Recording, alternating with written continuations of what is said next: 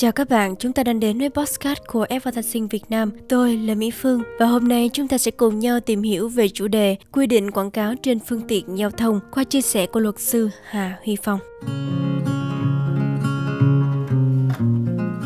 Có thể nói ngày nay chúng ta không còn quá lạ lẫm với các quảng cáo trên các phương tiện giao thông đúng không? Và hình thức này cũng giúp nhận diện thương hiệu phủ sóng khắp mọi nơi, chủ động tìm và thu hút sự chú ý của đa dạng đối tượng khách hàng. Với các ưu thế về hình thức, số lượng và khả năng tiếp cận lớn, quảng cáo trên phương tiện giao thông đang được rất nhiều nhãn hàng lựa chọn triển khai trong các chiến dịch quảng bá thương hiệu, sản phẩm và dịch vụ. Và nhu cầu này đã tạo nên nhiều câu hỏi liên quan rằng Vậy pháp luật Việt Nam quy định thế nào về hình thức quảng cáo trên phương tiện giao thông và chủ sở hữu phương tiện có phải xin giấy phép để thực hiện quảng cáo hay là không? Ngay sau đây hãy cùng Mỹ Phương lắng nghe những chia sẻ của luật sư Hà Huy Phong, giám đốc điều hành công ty luật trách nhiệm hữu hạn Inteco về những vấn đề này nhé.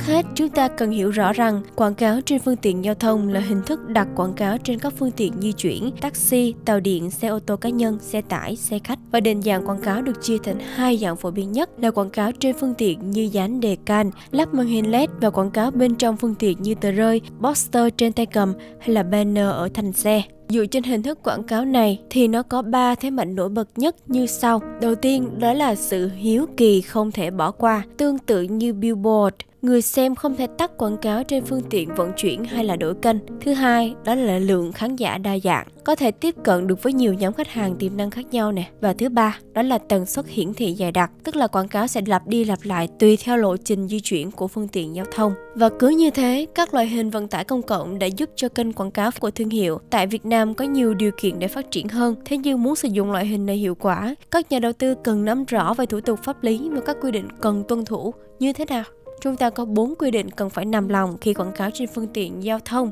Và theo quy định của pháp luật hiện hành, khi thực hiện quảng cáo trên phương tiện giao thông thì không cần phải xin giấy phép quảng cáo. Tuy nhiên, đơn vị thực hiện quảng cáo và các doanh nghiệp cần phải tuân thủ 4 quy định theo điều 32 Luật quảng cáo năm 2012. Đầu tiên, chính là việc quảng cáo trên phương tiện giao thông phải tuân thủ các quy định của luật quảng cáo và pháp luật về giao thông. Thứ hai, không được thể hiện sản phẩm quảng cáo ở mặt trước, mặt sau và trên nóc của phương tiện giao thông. Thứ ba, sản phẩm quảng cáo không được vượt quá 50% diện tích mỗi mặt được phép quảng cáo của phương tiện giao thông. Và cuối cùng, việc thể hiện biểu trưng, logo, biểu tượng của chủ phương tiện giao thông hoặc hãng xe trên phương tiện giao thông và tuân thủ các quy định của pháp luật về giao thông. Bên cạnh đó, theo luật sư Hà Huy Phong, quy định không được dán quảng cáo ở mặt trước, mặt sau và trên nóc của phương tiện giao thông và sản phẩm quảng cáo không được vượt quá 50% diện tích mỗi mặt được phép quảng cáo của phương tiện giao thông. Điều này nhằm mục đích khiến người tham gia giao thông không bị phân tán sự tập trung bởi những hình ảnh quảng cáo, từ đó tránh ảnh hưởng đến sự an toàn khi tham gia giao thông.